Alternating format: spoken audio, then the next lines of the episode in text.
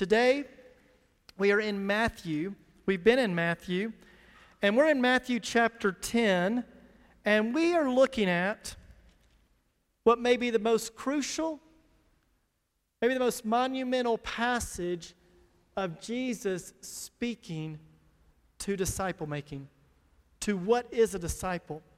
Jesus is speaking very directly, very clearly to what this is, what it's to look like. He's going to talk about the cost of discipleship because there is a cost. He's going to talk about what it involves. So, this passage today uh, requires from us a great deal of attention because it applies to us. Now, that word disciple simply means learner, follower. It's a learner from Jesus, a disciple of Jesus. And we're convinced at IEC, our mission statement, we say it every week, is to make disciples of all nations for the glory of God. And we consider that a privilege. We're an international church, it's in our name. We're the International Evangelical Church. And each one of those words is important. We're international, meaning we have many nations here. There's been weeks we've counted up to 60 nations worshiping here together between our two services. So we consider it a joy to have uh, people from around the world gather to worship. We're evangelical. What that means is we believe proclaiming the gospel, the truth that while we were yet sinners, Jesus died for our sins, is at the core of our mission. That's who we are. We're to proclaim the gospel to a lost world, and we're a church. That means a church is a congregation, a body, a group of people that have placed their faith in Jesus Christ who come together to worship with one another. That's who we are as a church. So we believe one of the great privileges we have is to make disciples of all nations. People come here. Some of you have been here for 30 years, longer. Pastor Mike, you've been here longer than that now, haven't you? Yeah. Many of you have been here longer. I'm not going to start calling out all the people I know who've been here longer, but there's a lot. Some have just been here a couple of years. But we continually see people come into our body and launch out to the nations. The Lord moves them, and we're grateful for that. We consider that a joy. So today, we're going to be talking about discipleship. And if you have your bulletin, I have notes for you. I don't always do notes. This week I, did. So uh, if you're a note taker and you like it, it's going to be really easy for you. Um, what we're going to when we talk about discipleship, a disciple is a follower of Jesus. But not every disciple is engaged in discipleship, in disciple making, in the process of winning people to Christ and helping them grow to maturity. That's what discipleship is in the simplest form seeing people come to know the Lord and then grow to maturity in Jesus Christ.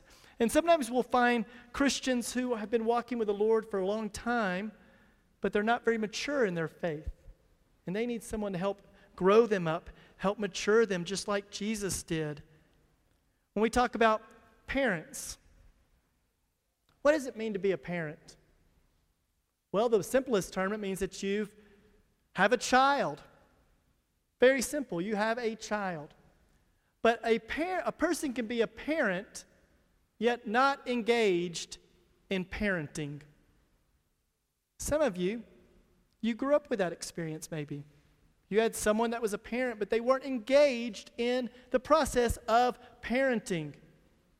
So, see, you can be a disciple without being engaged in the process of making disciples. Each week, when I step up here, there's a simple goal in preaching. Ephesians 4:12 4:12 says this, to equip the saints for the work of ministry. That's what we aim to do each week. We believe the sermon, the weekly gathering is a part of the discipleship of the body. It's not the total discipleship of the body, but it's a part where we all gather to be equipped to do ministry. So that's what we want to do as a church is equip you as a body when you leave this place that you go and do ministry. So let me tell you where we are. We're in Matthew 10. We saw Jesus talk about the 12 disciples, give their names. Mike, a couple weeks ago, told us, gives us instructions that Jesus gave the disciples. Here's how you're to go. Take this, don't take that. Last week, he told them, here's how the world's going to react. They're not going to like you. You're going to be persecuted. Jesus, in this passage on discipleship, is giving some tough teachings. So today, we're going to finish out chapter 10. We're going to read chapter 10, verse 24 through 42. So if you would please stand for the reading of God's word. Matthew chapter 10, verses 24 through 42. A disciple is not above his teacher, nor a servant above his master. It is enough for the disciple to be like his teacher and the servant like his master. If they called the master of the house Beelzebub, how much more will they malign those in his household? So have no fear of them, for nothing is covered that will not be revealed, or hidden that will not be known.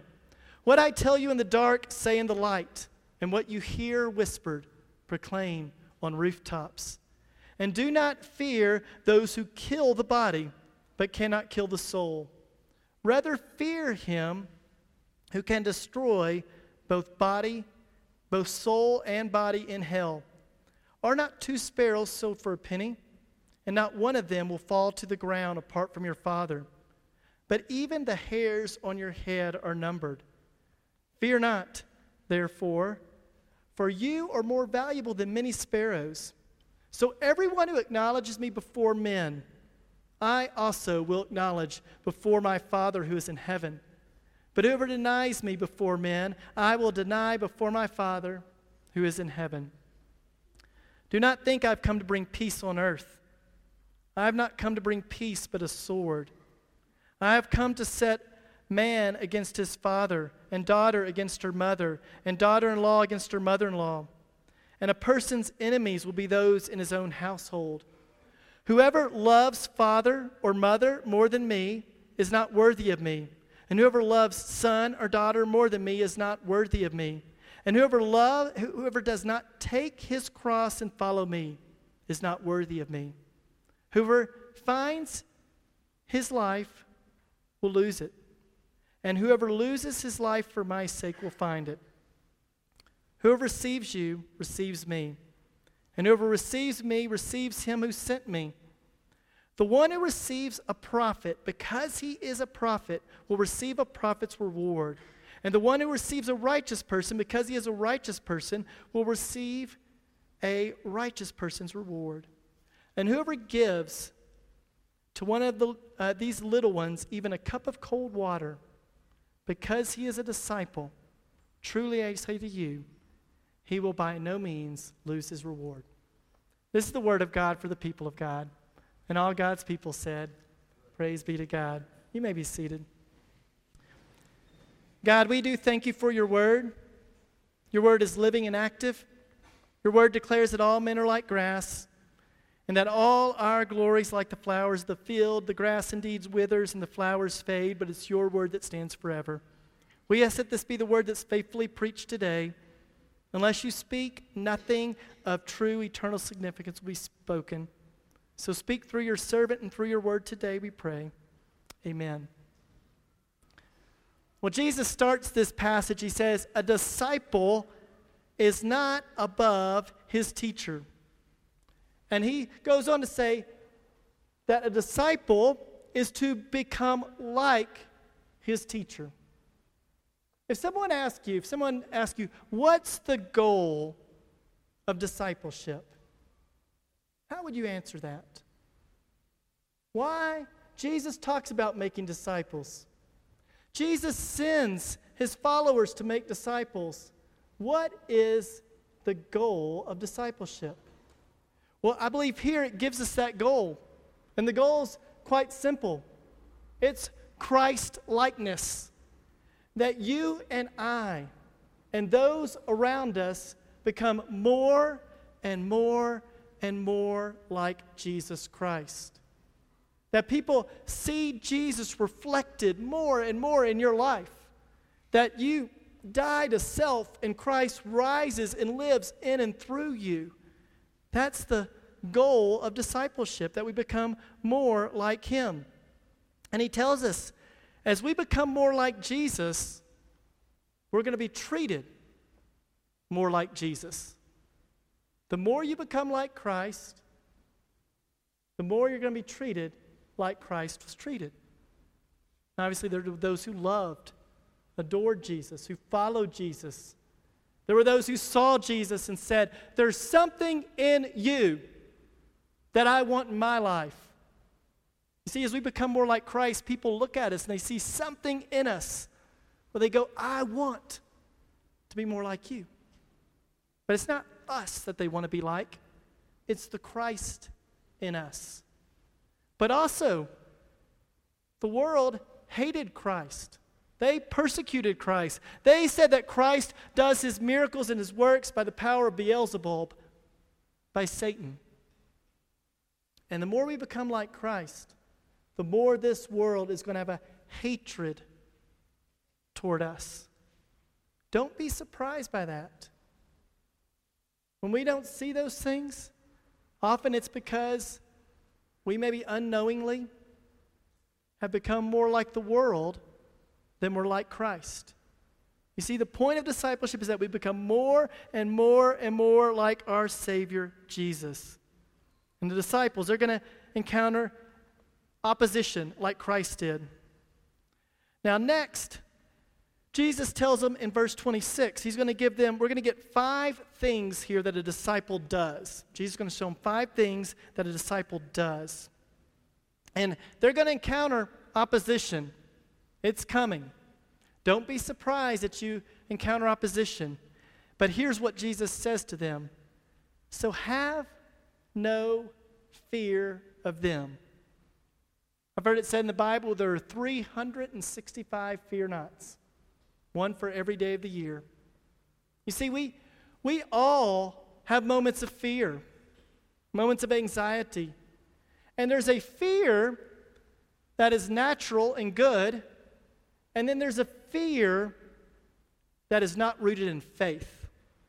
You see, we're to move from fear to faith. Now, this is a good fear. If you see a wild animal coming to you and looking angry and hungry, you should be afraid, right? That fear rising up in you tells you, it's an emotion that you feel, you can't control it, you feel it, and it's telling you, you need to do something. Danger. That's a good fear. Fear warns us of danger. That's a good thing. To not experience that would be bad. But then there's fear where we should be trusting God more than being afraid. And that's what he's speaking to. Now, all of us, it's natural to have fear. None of us should feel bad about that. Some people like to deny it and pretend like they're afraid of nothing. But all of us have fear, but he's somehow moving from fear to faith here. So he's going to give us, in this fear, I've got three subpoints because Jesus knows this is such a great struggle for us, a challenge that he's going to give us uh, three more insights into this. Now, and uh, where I come from in, in the United States, in the community I was in, one of the great fears people had was of children not being able to swim. Now, I know that's not a fear in every culture, but it, where I'm from, it's almost like an unrealistic fear. Like everybody's afraid their kid is going to drown. And, and, and that can really happen. So, one of the goals most parents have is get your kids swimming as early as possible. I remember we had our kids swimming by age three or four. They learned to swim. We got them over to the pool because we're like, we don't want them falling in the water and drowning. But I remember watching them three and four, these little bitty boys, they'd go to a diving board and they would stand at the end of it and they would just look and be like, There's nothing to be afraid of, it's just water, you can jump in it. They had learned to swim at this point, jump in. And they would stand there and stand there, and the fear would build and build and build and build. And finally, after what seemed like forever, they would jump in. And then they would go do it again.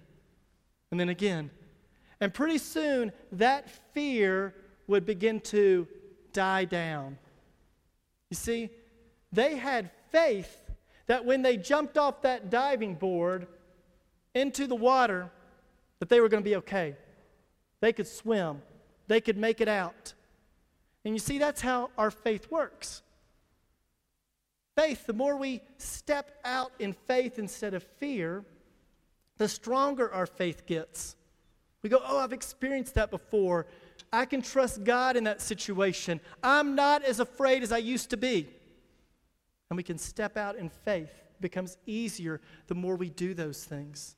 So here, Jesus is going to give them some reasons to not fear. He says this, verse 26 For nothing is covered that will not be revealed, or hidden that will not be known. First reason that he gives not fear. So, first point is a disciple does not fear. Point A is because all will be revealed. Has somebody ever hurt you deeply? Have You ever had somebody betray you? I venture to say that's a common experience at some level for all of us. That you've had somebody do wrong to you, that you've experienced some form of injustice. That brings fear in us. Does anybody know? Does anybody care? Will anything be done about this? Here, Jesus is telling them all's going to be revealed at some point. Everything's going to be laid open. And it's not just going to be laid open, it's going to be dealt with. God is just. We can trust the justice of God. Now, I tell you, that's hard. When we see great injustice, and we look at it and we go, How will God take that great injustice and use it for His glory? We trust that He, in His goodness, somehow will use that. So, first thing we see is all is going to be revealed at some point. Second thing He tells them in verse 27. He says, What I tell you in the dark, say in the light, and what you hear whispered, proclaim on rooftops. Second reason not to fear is because Jesus, He gives us what we're to say, what we're to do, what our mission is, what our purpose in life is. He tells us those things. He says, What I say in the dark, you're going to say in the light. Declare on rooftops. You're going to be going and declaring the gospel. That's our purpose in life. We declare the gospel, we make disciples. That's who we are. So, second reason to not fear is because disciples say what Jesus said, they do what Jesus did. We live how Jesus lived. He's our example, He's our role model. We're not left without an example of how we're to, to live and what we're to do and what we're to say. One of the things I'm love about reading the Gospels. You know, Jesus will teach the same thing. You'll read in Matthew, he gives a Sermon on the Mount. and Luke, he gives the Sermon on the Low Place. They're very similar, but there's some differences. Jesus taught the same lessons over and over. He would show up in a new area and he would often teach the same thing. And his disciples heard Jesus teach the same lesson over and over and over again. When you hear something taught a lot, you begin to memorize it.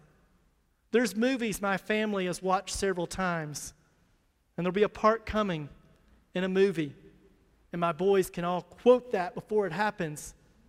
They didn't study it. They didn't go, we've got to learn what this movie quote is. They know it because they've heard it over and over and over again. You see, we don't have to worry about what we're to say. God has given it to us in His Word. That's one reason we're to be a people of the Word. We go to the Word over and over and over and over again. We want to be a people who, when we speak, it's God's Word that we're speaking.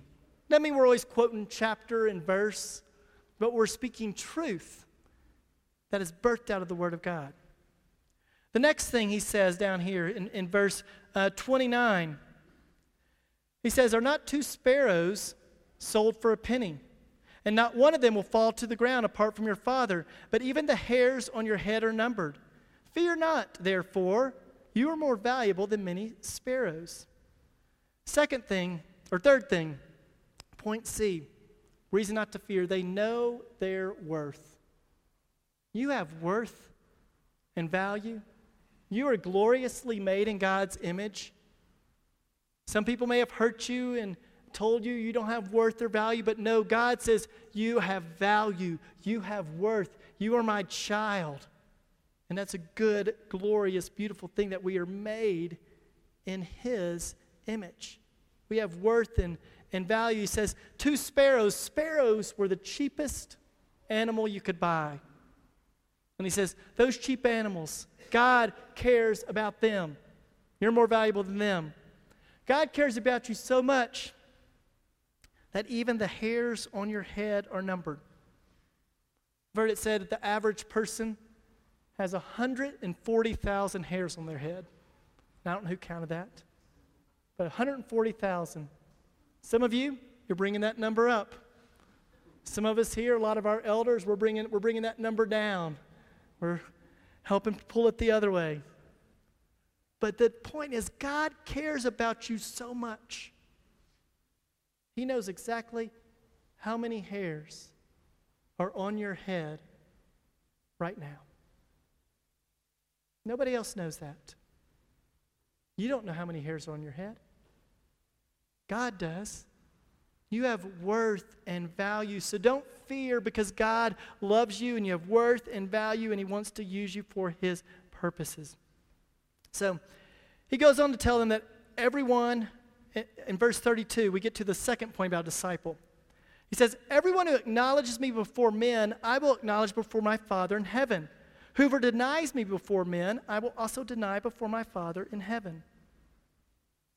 Second thing, a disciple acknowledges Jesus as Lord.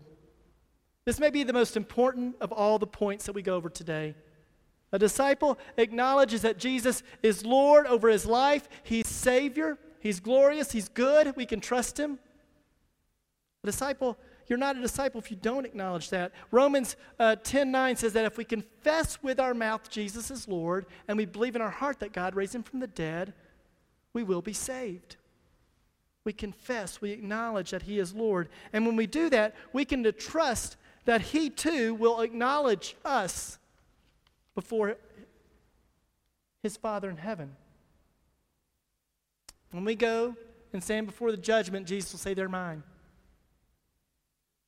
They've acknowledged me. They've trusted in me. I acknowledge them. They belong to me. Disciple acknowledges Jesus. In verse 34, we see the, the third thing. Third thing is a disciple prioritizes Jesus over all other relationships. Now, this one gets really challenging. He says, Do not think I've come to bring peace. The Jewish people, they were going, Messiah will get rid of Rome and bring earthly peace. Jesus says, I haven't come to bring that type of peace. He says, I've come to bring the sword. I've come to set man against father, daughter against mother, daughter in law against mother in law. Last week we talked about this is the second time Jesus has talked about our precious family relationships and that he takes priority over all of them. A disciple prioritizes Jesus over all other relationships. Now, it's not saying these relationships, they're vital, they're important, but Jesus comes over all of them. He's before all of them. Our staff, um, one of the things we do each week, our staff on Tuesday mornings, we look over the sermon passage being preached that week. And for me, I, that's the start of sermon preparation for me. And it's really my most valuable sermon prep time because I get a lot of insight from our team as to what they're seeing. But many of them spoke of having experienced or knowing people directly that have experienced family rejection, being kicked out of their house because of faith in Jesus Christ, of family members who won't eat with them, being counted as a second class citizen within their own family because of their faith in Jesus Christ. That they're not allowed to do the first thing that they can't be the first one to cut the cake, the first one to cut the animal, the first one to do those ceremonial things. Fathers telling children, don't even come to my graveside. Some of you experienced that reality. Some of you have tasted the bitter seed of prioritizing Jesus at times. That can be hard. But Jesus is above all earthly relationships. And there's no more relationships that we're more likely to change our views for, to not stand up against, than our family. That's the hardest. And Jesus says, I come above all that. In verse uh, 38, we get the fourth point for today. He says, And whoever takes his own his cross and follows me is not whoever does not take his cross and follow me is not worthy me of me. But whoever finds his life will lose it, and whoever loses his life will find it. Jesus has these reversal statements. You want to be first? The first will be last. The last will be first. You want to find your life? You've got to be willing to lay down your life and die. And as you die, you're going to experience the fullness of life of living in the Lord. Those are reversals that are hard. Our flesh wants to be first. Our flesh doesn't want to die, but Jesus says, as we do that, as we do that, we become more and more like He is. And as we do, we experience life. So, the fourth point on here a disciple follows Jesus. He says, Whoever uh, will not take up his cross. Remember, Jesus took up his cross. But at this point, Jesus hasn't gone to the cross, right? Where is the image of the cross for the disciples? Well, in the area where they lived in Galilee, just a few years before Jesus started his ministry, an insurrection was led by a man named Judas of Galilee. Judas was a common name. Judas led this insurrection. The Romans came and put it down, and they crucified 2,000 Jewish people. And they put them on all the streets all over Galilee. All the Galileans would know the cross. They had seen the cross.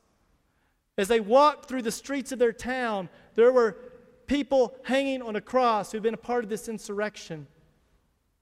In fact, most of these disciples probably knew a friend, a family member, someone who had been a part of this insurrection.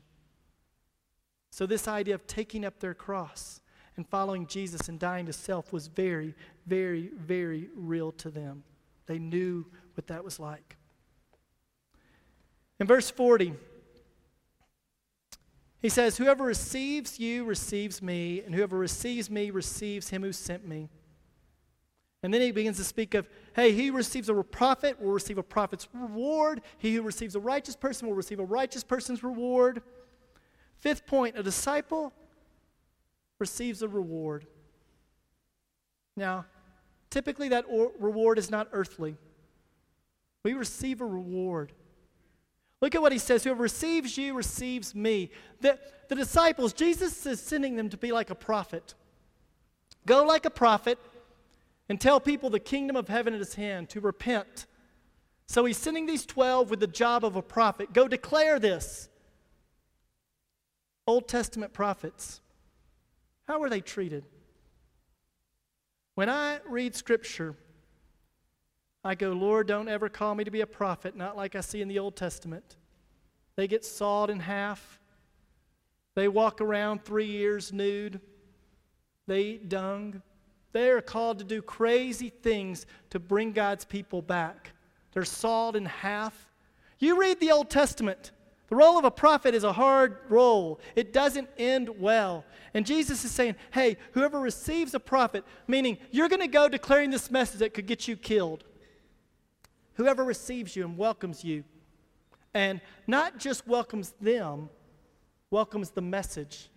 You see, the prophet has a message. Receiving the prophet is not just about welcoming them physically, it's receiving their message. And their message was the kingdom of heaven is at hand.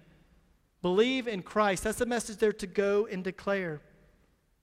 Now, as we talked in our staff meeting, some were sharing that this is why, you know, throughout history in Ethiopia, many would welcome prophets into their homes uh, within the Orthodox Church and say, hey, you're, you're welcome to come into our home, and would bring them in because they wanted to receive the reward that that prophet would receive. He goes on to say here, um, and whoever gives a cup of cold water to one of these little ones because he is my disciple, uh, he will by no means lose his reward. My wife and I, um, probably two or three days a week, we'll go for a walk around our neighborhood. And we walk right by this Orthodox church. And on the, the day where, I guess it's once a month, where the, the saint of that church is celebrated, everybody gathers. And we'll see what looks like 100 people gathering, hundreds gathering outside this church. And they won't go in. And my wife's always like, what, what are they doing? What's going on? And somebody told me this week, they said, you know, they come wanting to receive that cup of cold water. They come wanting to receive that, that gift. You see, a, cold, a cup of cold water, if somebody comes to your house, it's probably the easiest thing to give them. It's, the, it's a little thing to give them, it's not big that we can do. So he says, even giving as you go, those who give you this small gift, they're going to receive that reward, those who receive the message of Christ. So here today, Jesus is giving his disciples as they go some discipleship basics, some things that they're to do. First, a disciple doesn't fear. It means that we don't ever experience fear, but we walk in faith rather than fear. Second, a disciple acknowledges Jesus as Lord. You're not a disciple if you don't trust Christ. Third, a disciple prioritizes Christ above all other relationships. Fourth, a disciple follows Jesus. They don't just trust Jesus, but they take up their cross and they're willing to follow him, to endure the things that he even endured. And fifth, a disciple will receive that reward. I don't know what all that reward entails. People can debate it, but here's one thing I know for sure the greatest reward that you and I will ever receive is eternal life in the presence of our Savior Jesus Christ. And a disciple, that's the reward we live for. That's our greatest reward. I pray as a church that we live not for the rewards of this earth, but for the reward that Christ gives. Let's pray. Lord, we thank you for your word. It's true, it's good, it's gracious. And Lord, we looked at a long passage today. We looked at some difficult things that Jesus said to his disciples. And Lord, we confess that we often fail to reflect you well to prioritize you. Lord, we, we, there's times that fear dominates us and keeps us from being obedient. So, Lord, we ask that we would taste the great joy of the truth that you said of he who loses his life will find it.